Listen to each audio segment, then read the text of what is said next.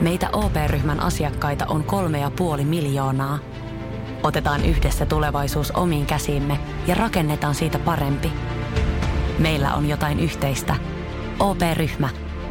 Osuuspankit, OP-yrityspankki, OP-koti ja Pohjola Vakuutus ovat osa OP-ryhmää.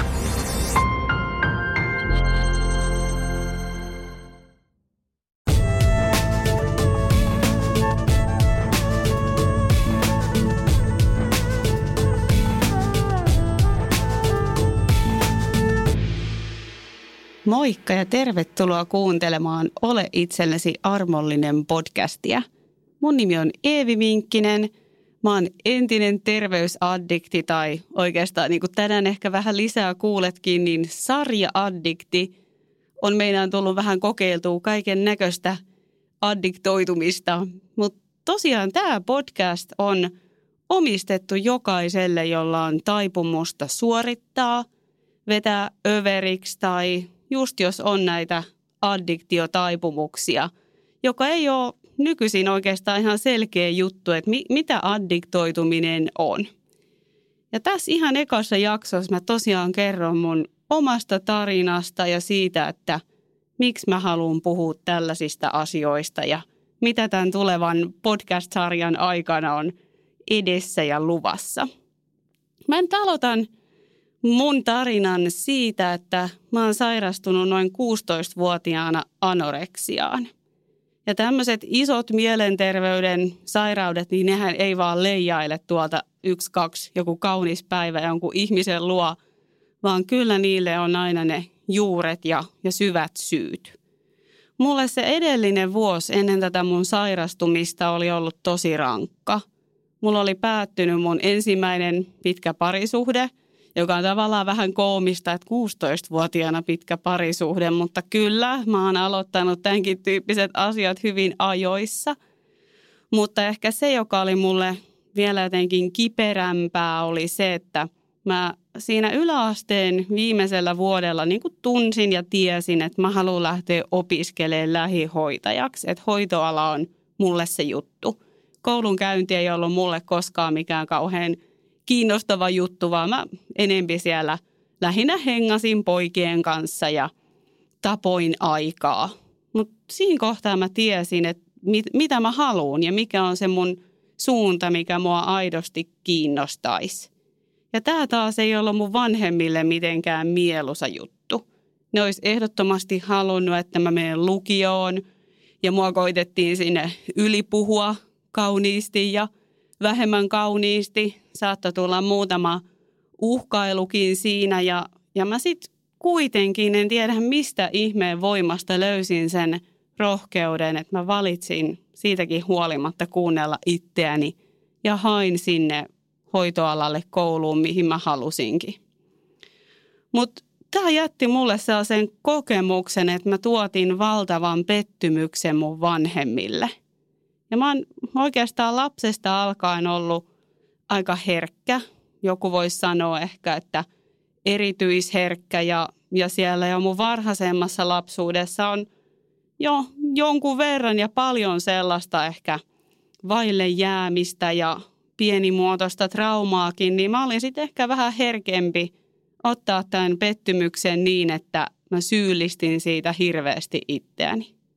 Mä en mitenkään tietoisesti päättänyt, että mä en enää ikinä tuota kellekään pettymystä.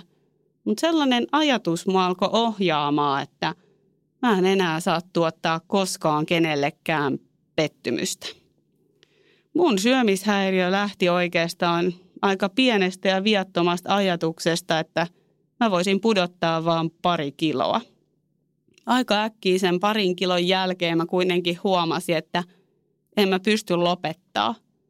Mä olin jo siinä koukussa. Mä olin siis ihan normaalipainoinen nuori, nuori tyttö, ei voi ehkä vielä ihan naiseksi sanoa, mutta mitään tarvetta todellakaan millekään painon pudotukselle ei olisi ollut. Ja niin siinä sitten aika äkkiä kävi, että tämä anoreksia valtas mun mielen ja se oli valtaosa sitä, joka ohjasi mun toimintaa – aika äkkiä mun elämä alkoi jotenkin kapenemaan, muuttuu ahdistuneemmaksi, yksinäisemmäksi ja ihan niin kuin todella pakkomielteiseksi. Mulla putosi noin puoles vuodessa painoa reilu 10 kiloa ja, ja se oli tosi tosi rankka juttu mun keholle. Ja siinä kohtaa mun vanhemmatkin sitten havahtui ja pakotti mut menemään lääkäriin. Mä en kauheasti muista tästä ajasta mitään, koska syömishäiriö on niin semmoinen aivoihinkin vaikuttava sairaus tai se aliravitsemustila ehkä enempi. Että mä en ihan hirveästi edes muista siitä ajasta. Mutta sen mä muistan, että sen sairauden kanssa mä elin niin kutsuttuja kuherruskuukausi vuosia tai siis kuheruskuukausia. Ne voi olla kuukausia tai vuosia, mutta mä elin vuosia sitä vaihetta, missä siitä sairaudesta tai addiktiosta ei niin kuin edes halua luopua. Se kuheruskuukausivaihe siis todellakin tarkoittaa sitä, että siitä addiktiosta saa just sitä, mitä siitä haki. No ehkä sitten tullaankin siihen kysymykseen, että mitä mä siitä hain. Tämä on tietysti ollut hyvin paljon alitajusta, ei mitenkään tietosta. Mutta yksi juttu, mitä mä en olisi silloin koskaan myöntänyt hakevani, niin oli kyllä mun vanhempien huomio. Että hei, huomaatteko te, huomaatteko te, että mua sattuu? Mä en, mä en ole vielä valmis elämään niin kuin aikuinen ihminen. Että mä tartten teidän tukea ja niin kuin hoivaa. Hoiva nyt taas ehkä vähän – voimakas sana, mutta 16-vuotias, vaikka omasta mielestään on jo kauhean kypsä, niin on vielä kyllä aika lapsi. Ja totta kai tämä mun niin kuin ehkä hoivan kaipuu, niin oli peräisin jo paljon varhaisemmilta vaiheilta. Mulla on vanhemmat eronnut, kun mä oon ollut noin kaksivuotias.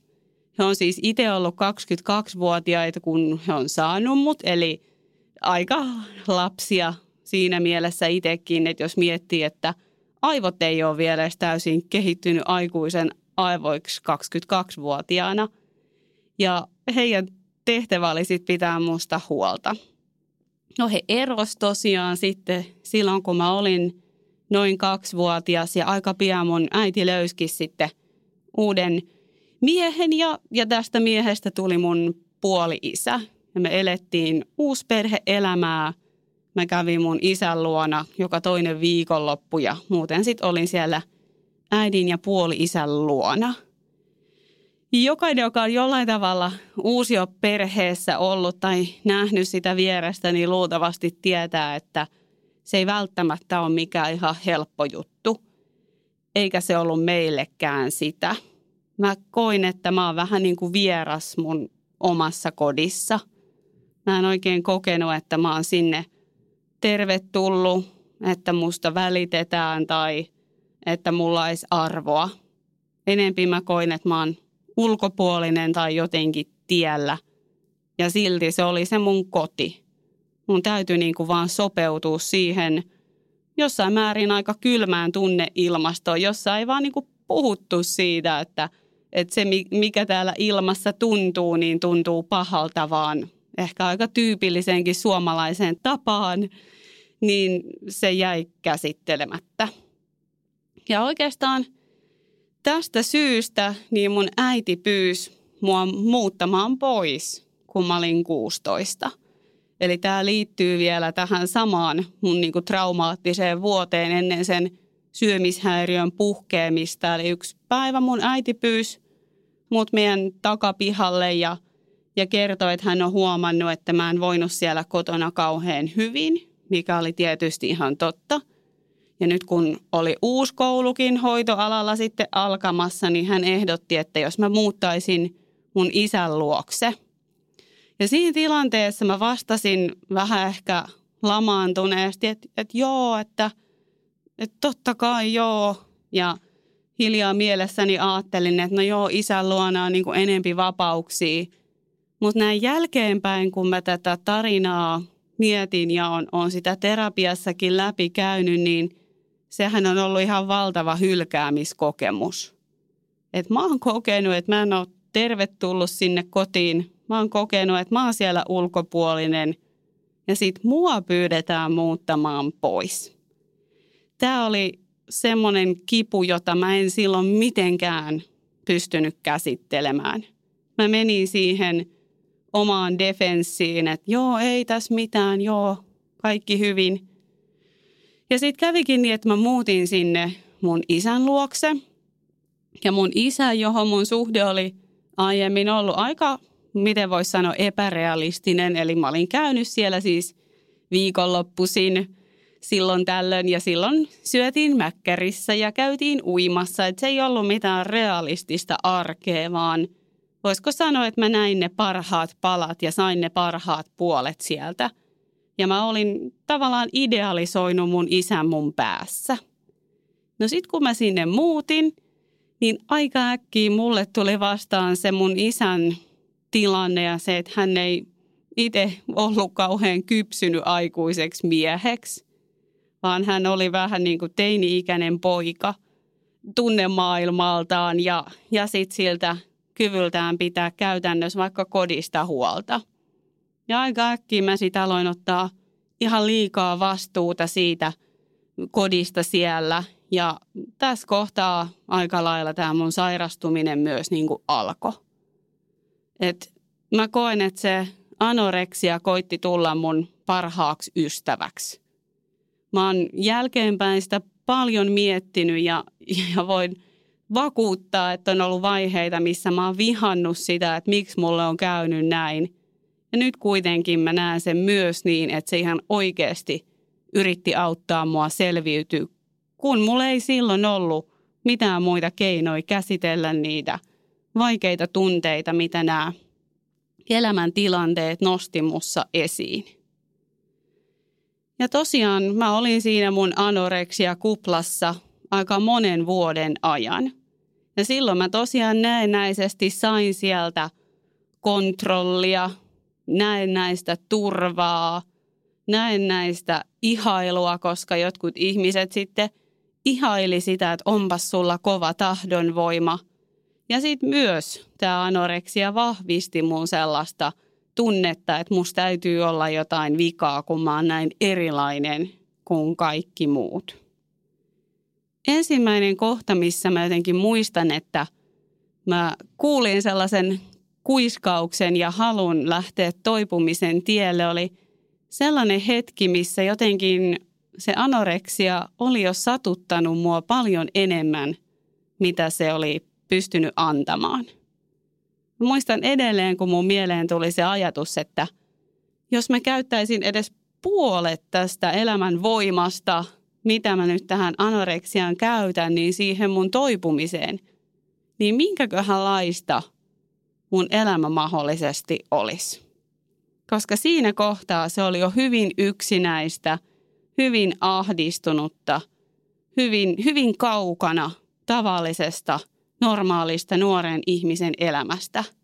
Mä ajattelen, että mulla tavallaan jäi semmoiset tärkeät teinivuodet jotenkin elämättä, koska mä, mä vaan olin sen mun syömishäiriön kanssa. Ja niin sitten kävi, että mä hakeuduin hoitoon. Mä olin aiemminkin käynyt kyllä jo terapiassa, mutta mä en ollut niin kuin halukas käsittelee sitä asiaa, vaan menin sinne niin kuin – ehkä vanhempia miellyttääkseni tai jotain muuta vastaavaa. Mutta tässä kohtaa mä olin ehkä, mitäköhän mä oon ollut vähän päälle kaksikymppinen siinä ja olin valmis sitten menee hoitoon ja olinkin muutaman kuukauden Helsingissä tällaisella syömishäiriöisten päiväosastolla. Eli sinne mentiin niin kuin kasista neljään toipumaan. Ja Uh, noin neljä kuukautta mä siellä olin ja sen aikana tulin niin kuin fyysisesti normaalipainoon, mutta en vielä siihen mun oman kehon luontaiseen kokoon. Eli sellaiseen kokoon, missä mun keho niin kuin pysyy luonnostaan ilman, että sitä tarvitsee mitenkään niin kuin rajoittaa tai miettiä. Eli mä en, mä en uskaltanut vielä täysin ihan hellittää kuitenkaan siitä kontrollista – mutta kuitenkin ulospäin näytti siltä, että mä voin jo paljon paremmin ja huh, nyt ei ole enää hengenvaaraa. Kaikki on niin kuin, kaikki ihmiset ympärillä ajatteli, että nyt on jo paljon parempi kohta. Ja kuitenkin sisältä käsi mun mieli, mun sydän ei ollut yhtään lähtenyt toipumaan. niitä syitä, että miksi mä olin sairastunut, niin ei, ei juurikaan oltu lähetty tutkia tai käsittelee. Ja se tarkoittaa siis sitä, että se sairaus mussa edelleen oli, joskin vaan paljon pienemmässä roolissa. Mä ajattelen sen usein niin, että ennen kuin mä menin tänne päiväosastolle, niin se sairaus hallitsi mun elämää ehkä 90 prosenttia. Sitten taas sen päiväosastojakson jälkeen, niin se sairaus hallitsi mun elämää ehkä enää noin 45 50 prosenttia. Eli se muutos aiempaan niin oli kyllä iso, mutta edelleen sitä sairautta oli siellä tosi tosi paljon. Ja tästä nyt oikeastaan alkaa se vaihe, mitä mä kutsun mun terveysaddiktin vaiheeksi. Siinä kohtaa mä en tosiaan enää ollut anorektinen, mutta mä olin edelleen tai halusin löytää lisää syitä, että miksi mä saan kontrolloida nyt sitten vaikka ruoan terveellisyyttä ja liikuntaa. Mä olin kuitenkin pystynyt sitten opiskelemaan ammatin loppuun ja olin jonkun aikaa ollut sairaalamaailmassa ja vanhusten parissa töissä. Toki aina välillä olin sairaslomilla. Mutta tässä kohtaa oli jo jotenkin vakiintunut, että viimeisimmästä sairaslomasta oli ehkä jo – vuosi aikaa ja olin, olin enempi siinä elämässä ja työssä kiinni. Ja sitten mä päätin, että nyt mä opiskelen personal traineriksi. Ja tämä oli myös hyvin paljon sen sairauden valinta, koska sittenhän mä sain niin oikein luvan kanssa kontrolloida ja toteuttaa sitä mun terveysaddiktiota. Mä siis todellakaan väitä, että kaikki personal trainerit on terveysaddikteja. Mä sanon vaan, että mä olin. Ja siitä tosiaan niin tulikin sitten mulle työ ja ammatti ja voin kyllä sanoa, että en olisi ikinä ohjeistanut ketään muuta tekemään niin radikaaleja juttuja, mitä, mitä itse sitten taas tein.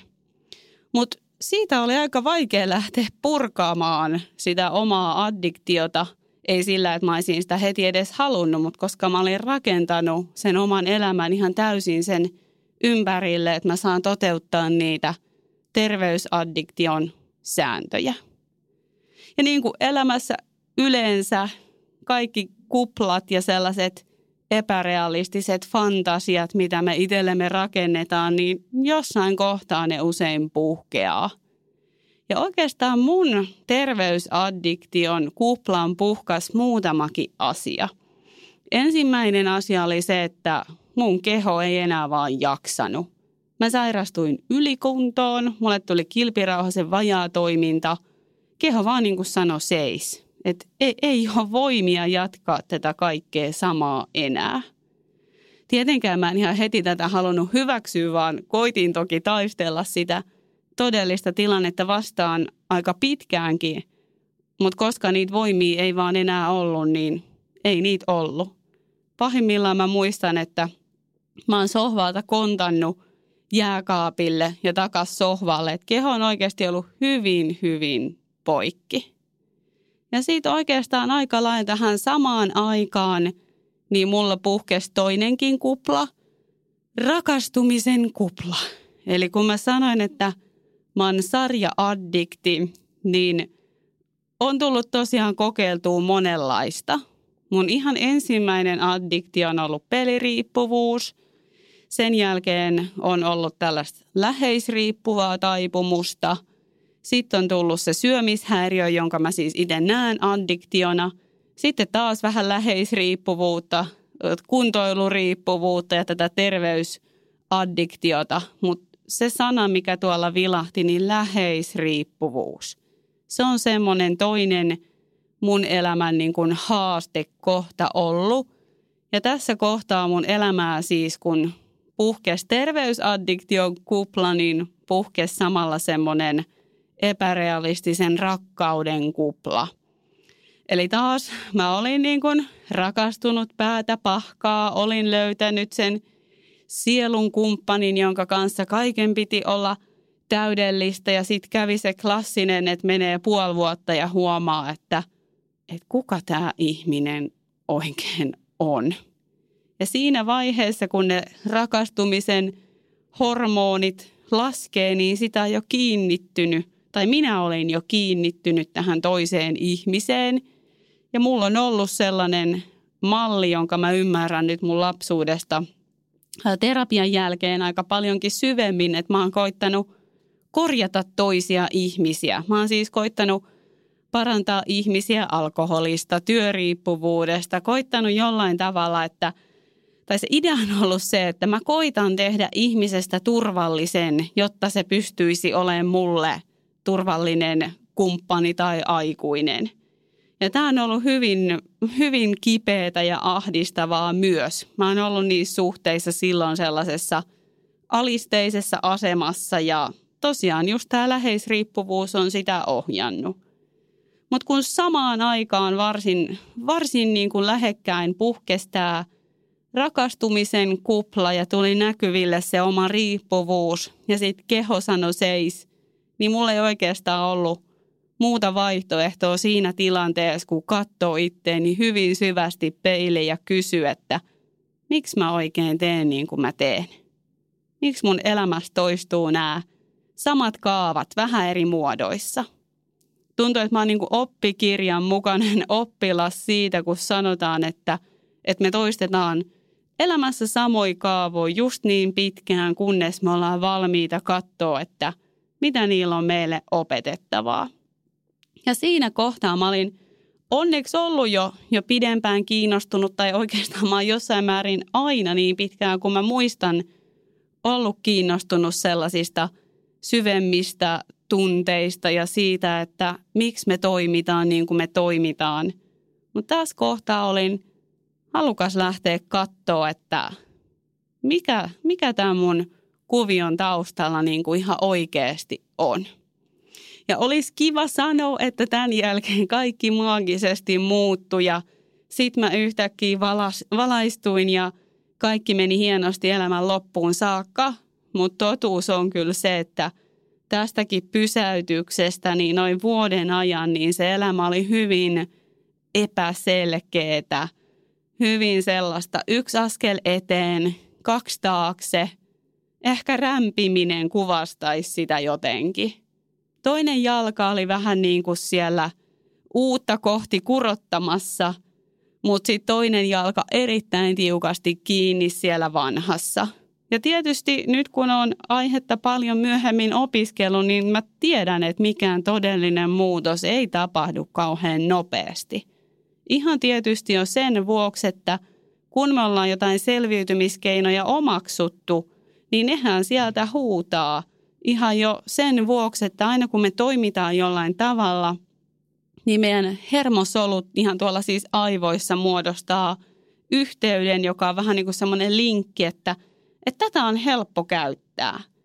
Niin jos sen vuoksi, että mulla oli niin paljon näitä hermosolujen välisiä yhteyksiä, jotka huus niitä vanhoja malleja, eli treenaa väkisin tai pelasta toi toinen, paranna toi toinen, niin, niin ihan selkeää on, että ei se muutos mitenkään nopeasti tapahtunut.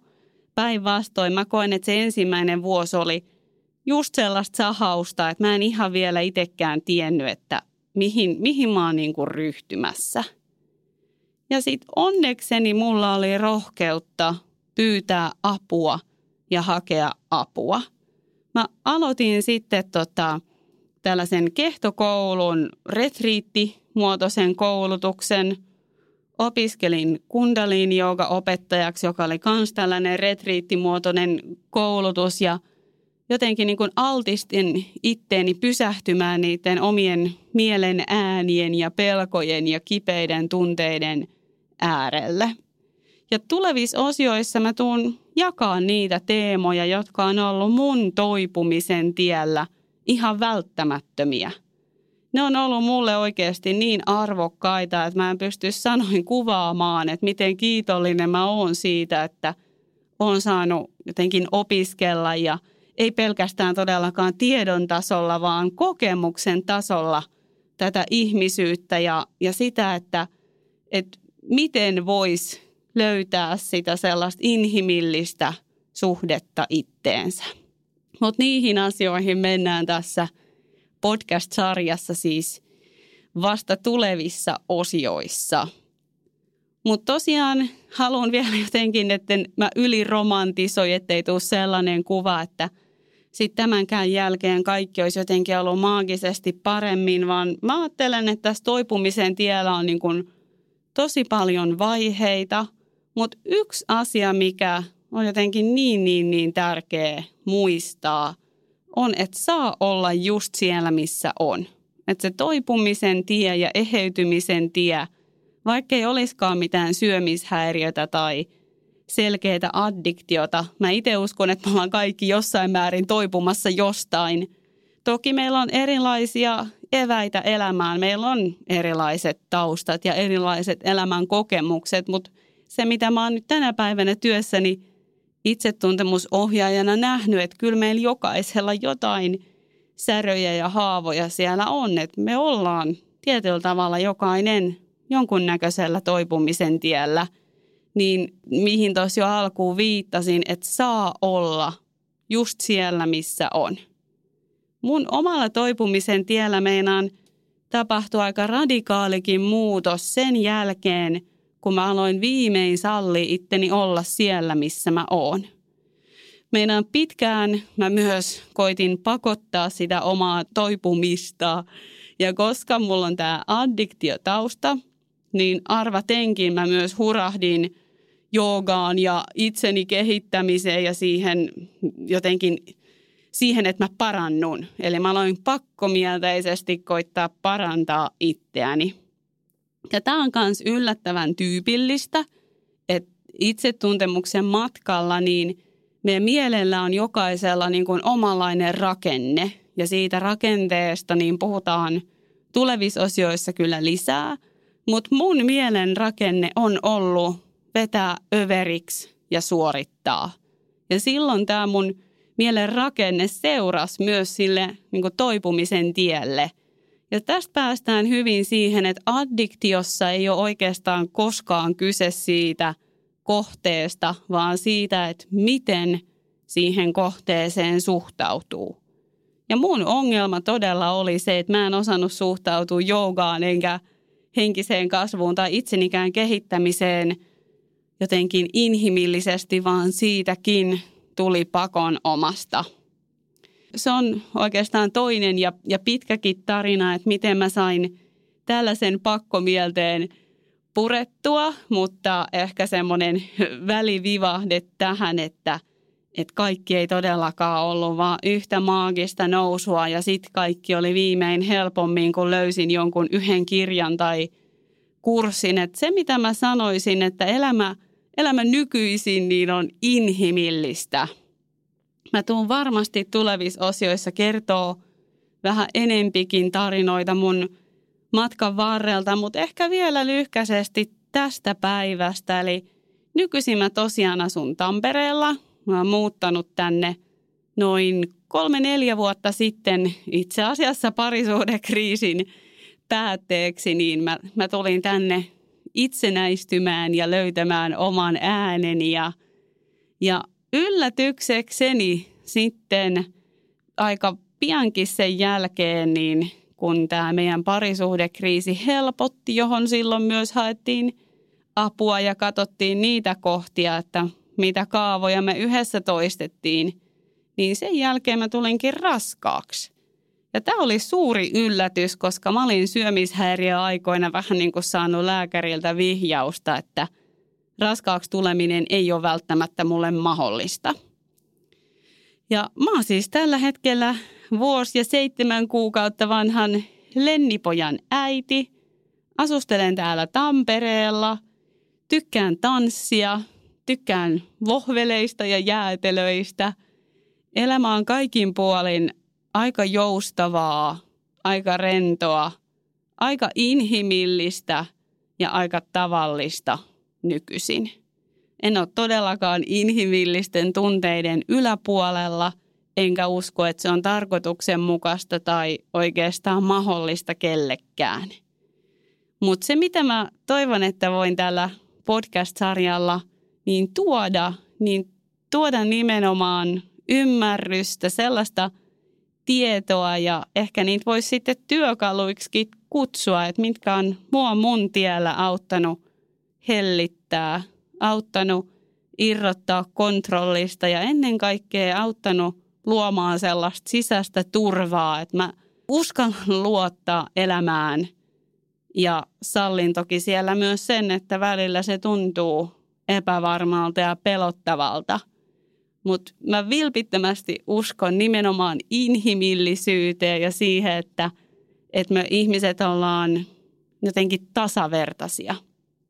Tarkoitan niin sitä, että kenenkään ei tarvi olla minkään tiettyjen inhimillisten tunteiden yläpuolella. Meidän ei tarvi olla millään hiton tasoilla jonkun henkisen kasvun tiellä, vaan enempikin mun mielestä ne sellaiset oleelliset kysymykset tulee siihen, että kuinka rennosti sallii itsensä olla se, kuka on.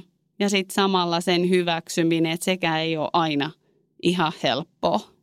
Mun mielestä elämä on täynnä paradokseja, eheytyminen ja toipuminen on täynnä paradokseja ja niistä jatketaan näiden tulevien jaksojen ajan. Kiitos sulle paljon, että olit mukana ja jatketaan ensi kerralla. Tiesitkö, että Viaplay näyttää MM-kisojen ihan kaikki ottelut? Ihan kaikki. Kaikki 64 ottelua, 23 studiota, parhaat asiantuntijat ja paljon muuta. Ihan kaikki. MM-kisoista vain Viaplaylta.